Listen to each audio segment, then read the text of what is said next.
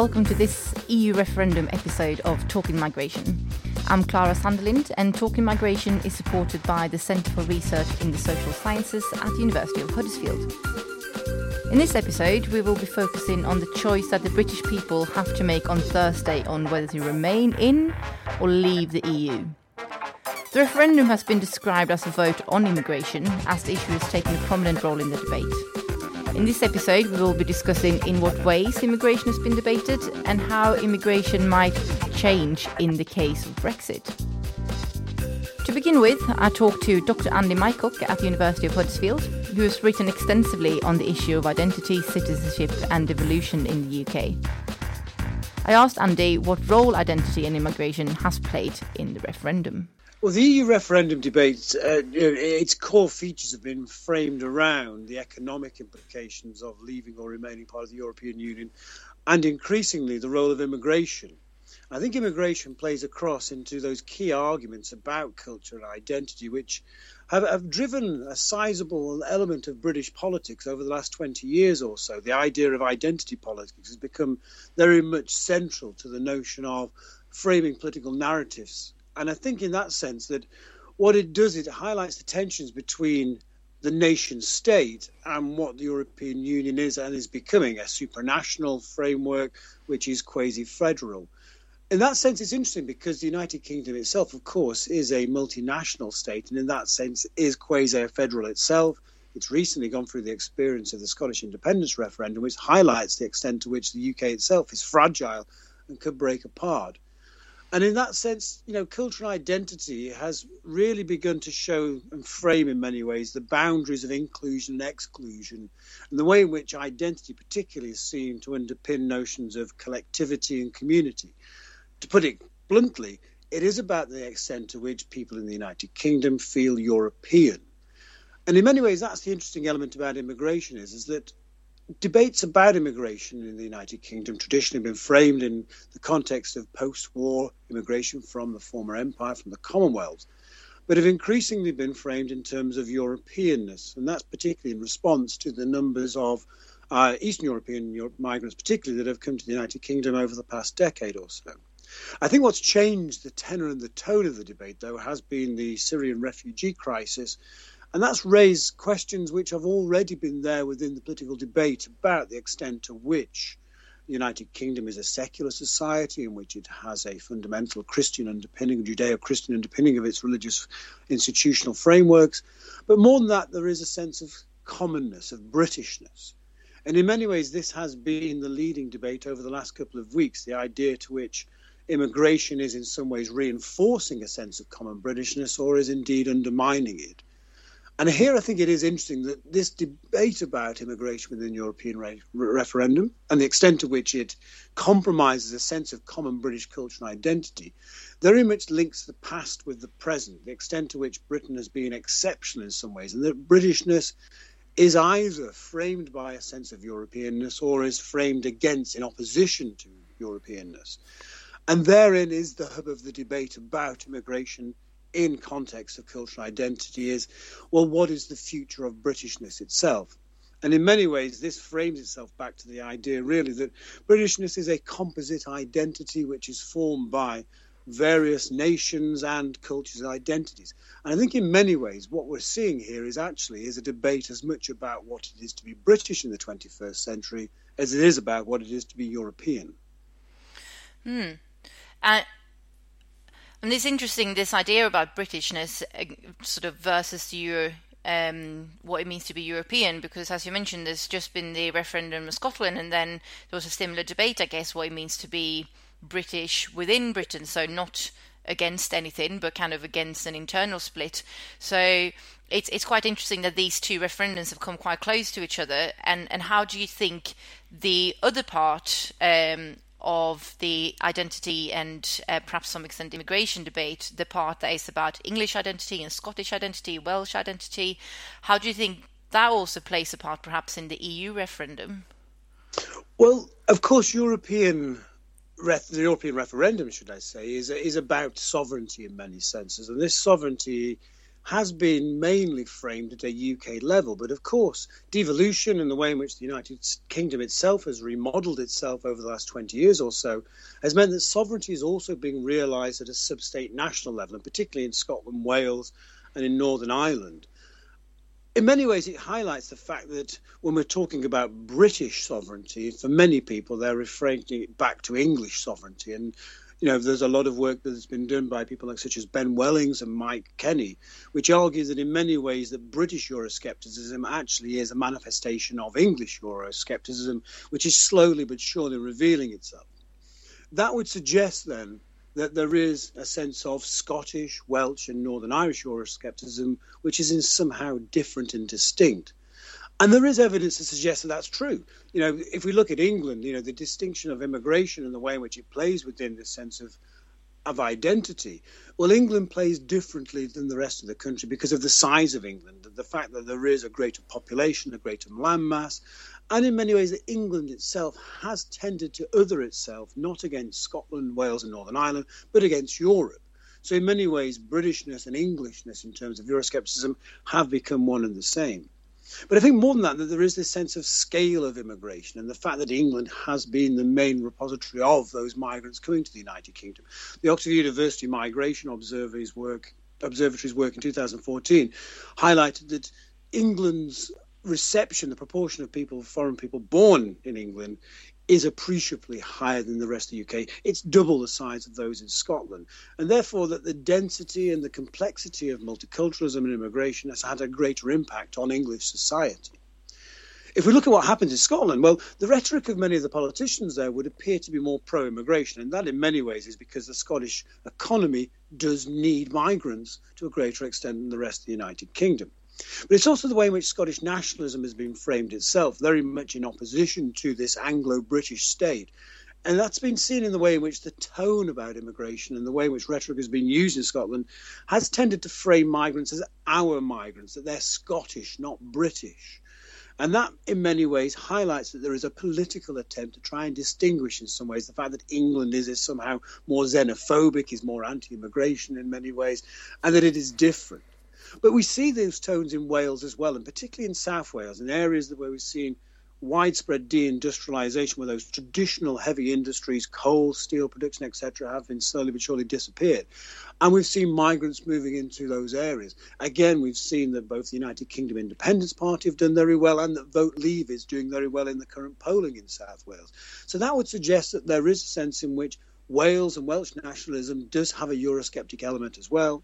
And again, if we look at Northern Ireland, immigrants there have been welcome since 2004. That the peace process has seen Northern Ireland open itself to the world more, but at the same time that migrants have found themselves caught up in the troubles there, in the sectarian binary, and there's been a number of attacks on migrant communities.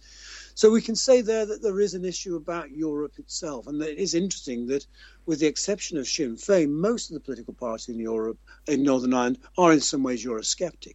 So I think that what we can say is, is that Euroscepticism is a common British phenomenon. It draws on many similar or shared historical tropes, but that it does manifest itself differently in the four parts of the United Kingdom. And that, in many ways, is the fact that we are seeing, because of devolution, very distinct political cultures, which means that the whole debate about Europe and immigration is in some ways just changed and is moderated by the fact of the different national conditions. And just going back to uh, to the case of Scotland, because like you said, Scottish nationalism often portrayed as uh, both pro-immigration and pro-Europe. Uh, and so, to what extent do you think that's um, a result of a different culture uh, or political culture, and to what extent is a result of just lower immigration numbers? Uh, and how well do you think that sort of image of Scottish nationalism actually fits with the attitudes of uh, amongst the Scottish? Well, I think there is there is justification in both cases. The fact that Scotland simply has less migrants has meant that immigration has had less of an impact on Scottish society, you know, particularly outside of the two main cities of, of Edinburgh and Glasgow. But also the fact that you know that the Scottish nationalist movement, and particularly the Scottish National Party, have invested a huge amount of political capital in constructing a rhetoric which suggests that Scottish nationalism is somehow inclusive and more civic than other nationalisms within the United Kingdom, particularly with English nationalism, and therefore that its attitude towards migrants is far more inclusive and welcoming, that Scottishness has a malleability and an inclusiveness which implicitly suggests that English nationalism hasn't. The problem is really is, is when you actually look at the data, and particularly the data that comes from the British social attitude studies, it indicates actually that the Scots aren't that different than the English in many ways in terms of their attitudes towards immigration. And indeed, many of those concerns are framed in a sense about an impact on the Scottish nation rather than Britain more widely.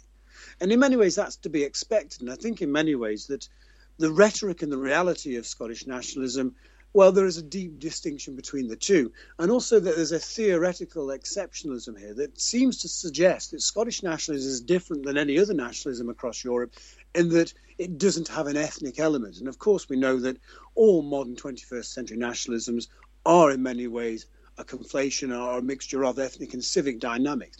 There is no suggestion that Scottish nationalism could not, in many ways, operate in the same way as English nationalism or other European nationalisms in terms of immigration if we saw greater immigration to Scotland.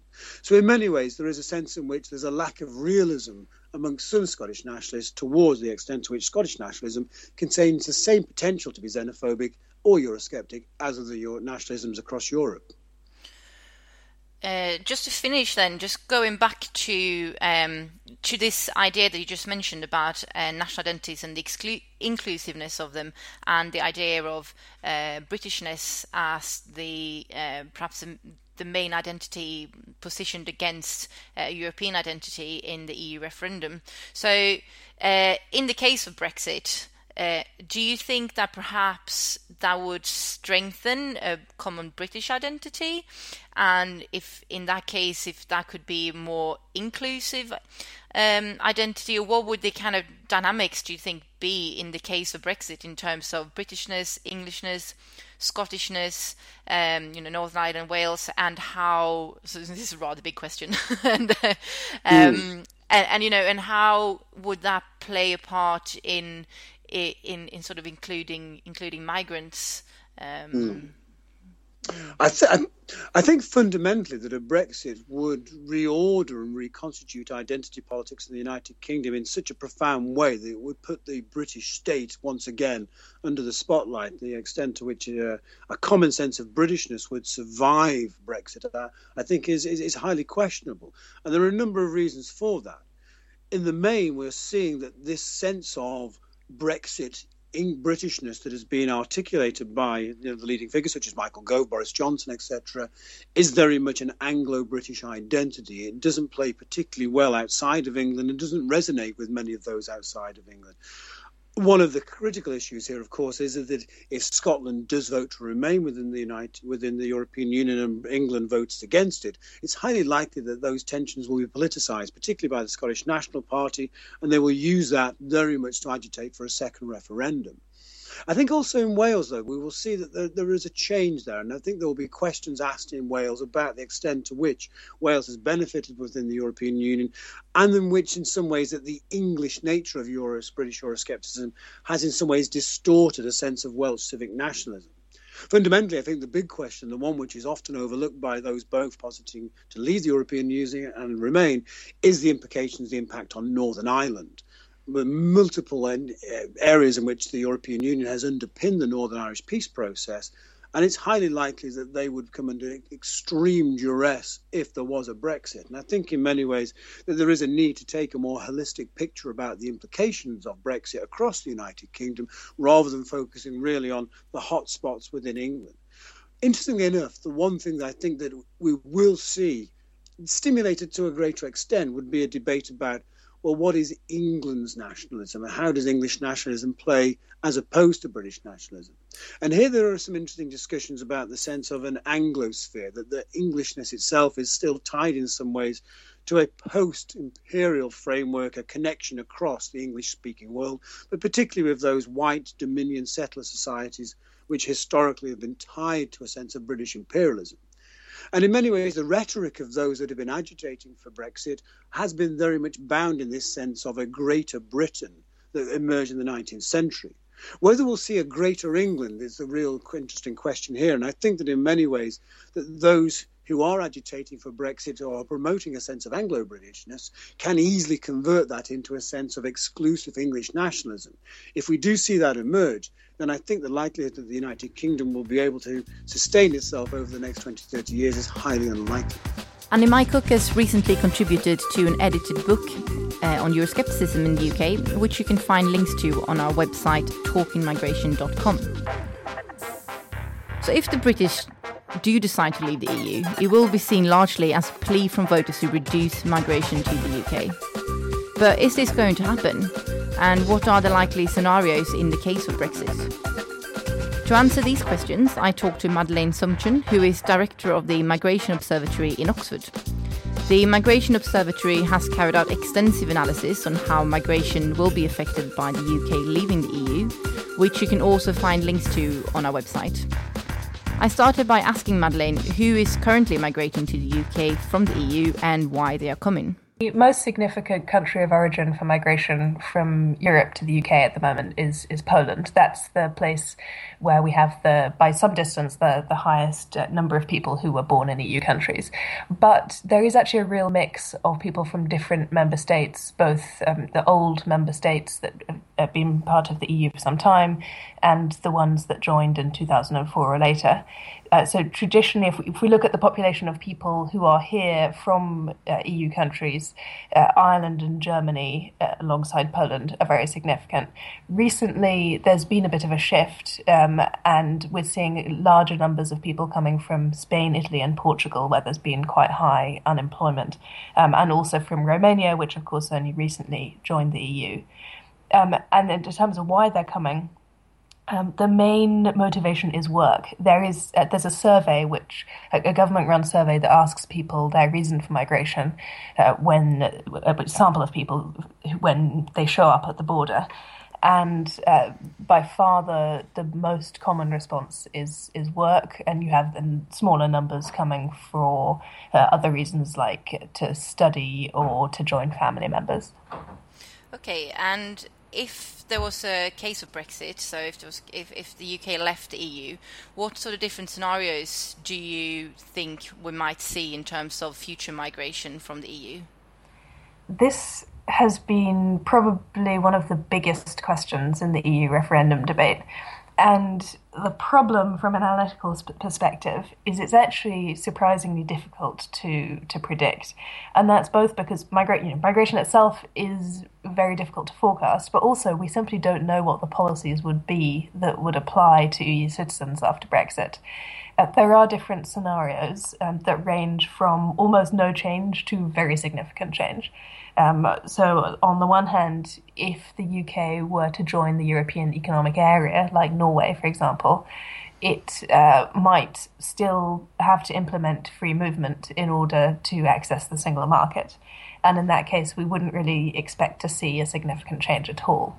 On the other hand, um, if free movement came to an end and there were significant new restrictions on, on EU migration, uh, then you could have a fundamental uh, change in the, the, the, shape of the migration flows here.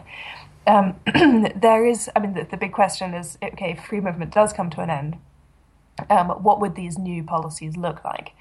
Um, probably the most restrictive scenario would be to say that we just apply the current rules that non EU citizens face to EU citizens. Um, now, as I mentioned earlier, most people coming from the EU are coming for work. So, if you look at the work visa restrictions, they would be particularly important. And currently, a majority of EU citizens who are in the UK aren't in the kinds of jobs that would qualify for work visas. That said, there are some scenarios in the middle where you would have uh, slightly more generous or you know, less restrictive policies towards EU citizens. Actually, some um, some of the proponents of leaving the EU have suggested that um, ending free movement would enable a more more generous policy towards some of the the middle skilled people um, from outside of the EU who have faced more restrictive immigration policies over the last five years or so. Um, there's also been a big discussion about this uh, Australian style points based system, which um, has played a big role in the debate, although in some respects it's a bit of a red herring because it's um, the system in Australia, you know, it's often cited as something that is designed to reduce migration to the UK. Uh, points based systems, like the one in Australia, generally let people in without a job offer and have traditionally been designed to increase immigration. So I think you know the biggest, the, I think the takeaway point is here is we don't know exactly what the policies will be. Uh, we can't guarantee that they'll be exactly the same ones that apply to non-EU citizens. Uh, so there's a huge range of different scenarios which would lead to higher or level, lower levels of immigration. Mm. In terms of, um, you mentioned that um, the current EU migrants might not be able to get the work visas because they don't have the they're not in those sorts of um, professions. So is that because they're mainly in low skilled jobs? Um, yes, the the current system that applies to non EU citizens requires people to be in a graduate uh, a job that's classified by the government as a graduate position and also earn a certain amount. Um, now, that, if you look at the workforce as a whole, um, only about a quarter of jobs of people um, working as employees in the UK of any nationality, only about a quarter of them would be in jobs that, that meet that requirement. Um, so, and then if you look specifically at EU citizens, they are somewhat more likely to be working in, in low skilled jobs. Many of the people who come here, even if they're relatively highly educated, um, have tended to be in lower wage positions like you know, hospitality or food processing and so forth. Right. And um, uh, just to follow up a bit on the Australian sort of point system, uh, we also hear that the UK actually already has a point system uh, for uh, non EU migrants. Could you just say a little bit about that? So, how does that work? Yes. So we do. Well, we have a system that we call a points-based system, although it's actually quite different from other point systems around the world. In other countries, the purpose of of the points is that essentially you you rate people's uh, characteristics. So, for example, how much education they have, um, what level of language proficiency they have, maybe their work experience. Uh, you rank them and you assign points to them, and then the people with the highest number of points uh, get to immigrate or at least get to apply for a visa. Now, one of the reasons for using point systems is it provides some flexibility about how someone can meet the criteria. So I might be able to say, okay, you know, I have very good language ability, and that makes up for the fact that I don't have very high levels of education, or something like that. Um, the the system that we currently have for non-EU citizens in the UK is not a point system in that sense. In that even though points are awarded, there's no flexibility in how to meet the criteria. You have to meet all of the criteria within your particular group. So, really, here, the point system is just a way of organizing the information about how to qualify. That said, uh, there was a point system that you could describe as an Australian style one that was um, uh, introduced under the previous Labour government that did exactly what Australia does. So, they, they classify people based on their characteristics, and then they were able to come to the UK without a job offer.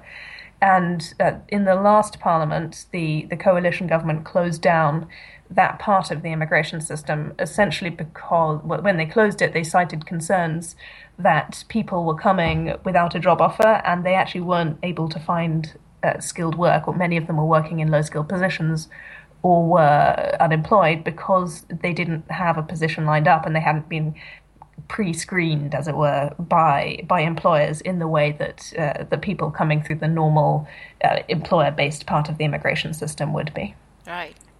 So, in terms of sort of moving away from just the the UK scene, so what do you think? Obviously, like you, you said, I understand it's very difficult to to predict, but how do you think the wider migration patterns within the EU, how might they be affected by Brexit? So would people who, if it was much more restrictive to come to the UK, would people move more to other European states, or do you think, how do you think that would be affected? Well, first of all, it would depend on the policies that, that were in place in the UK afterwards. Um, and you know, the crucial question whether the policies actually change in a scenario where we join the European Economic Area and keep free movement, um, then it would basically be business as usual. Um, if there was a, a, change in policies and they became significantly more restrictive, then um, I, I, think it would be expected to change migration patterns across Europe. The UK has been, in absolute terms, a you know major destination um, receiving larger numbers than most other countries, somewhat similar to, to Germany. Um, but I think it would raise the question: Would would people who wanted to move go elsewhere? Would they go to Germany, which is the other top destination?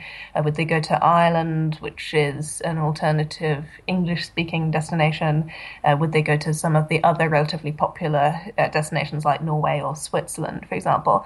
Um, I think you know there are, you can make plausible stories about how people would change their their migration uh, decision making.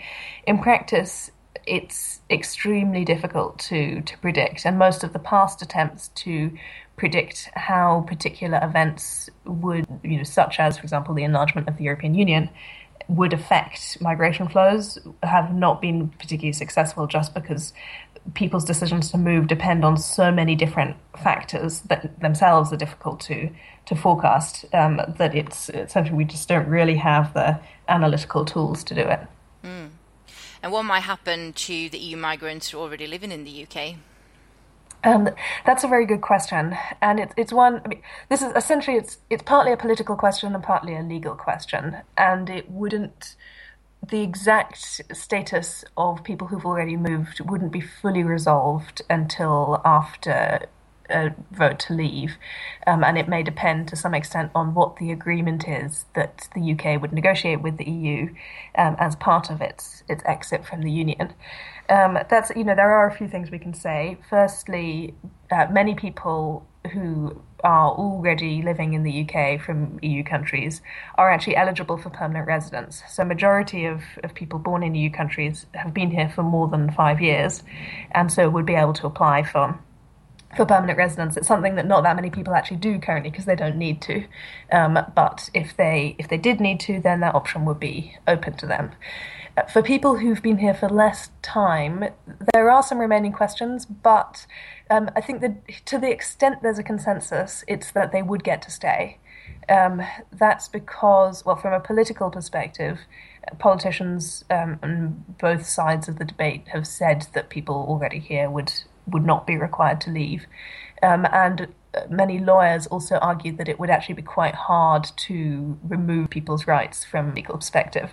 Generally, when you have new changes introduced in the immigration system, they only apply to people who are newly arriving because the previous people are said to have had a reasonable expectation of a certain set of rules applying to them.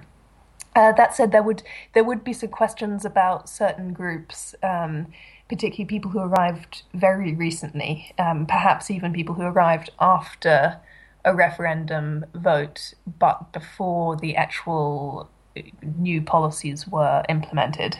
Um, and then there are also pe- questions about people who become unemployed for uh, for long periods or who have absences from the country because that can um, uh, that that can make you lose your your residence rights. Um, so these things again would be would need to be uh, fully resolved after uh, a vote to leave and might depend on what the UK agrees with the EU. Right. So, uh, just last uh, questions about um, well, what, what, really the main debate in the rest of the EU has been about uh, about refugees and asylum seekers, uh, and in the UK in particular, the, the discussions um, are centered around uh, the situation in Calais. So, how do you think that the UK, um, uh, well, how, how would asylum patterns change if the UK um, Brexited, and um, how might the situation in, in Calais be affected? This again is an area where it's difficult to say 100% what would happen, but it is one of the areas where we would expect there to be less change as a result of Brexit.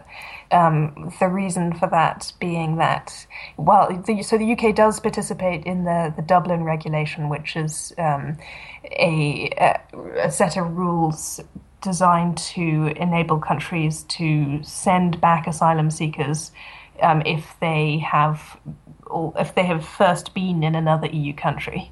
Um, but the numbers of people involved in that system in the UK are relatively small compared to our total asylum applications.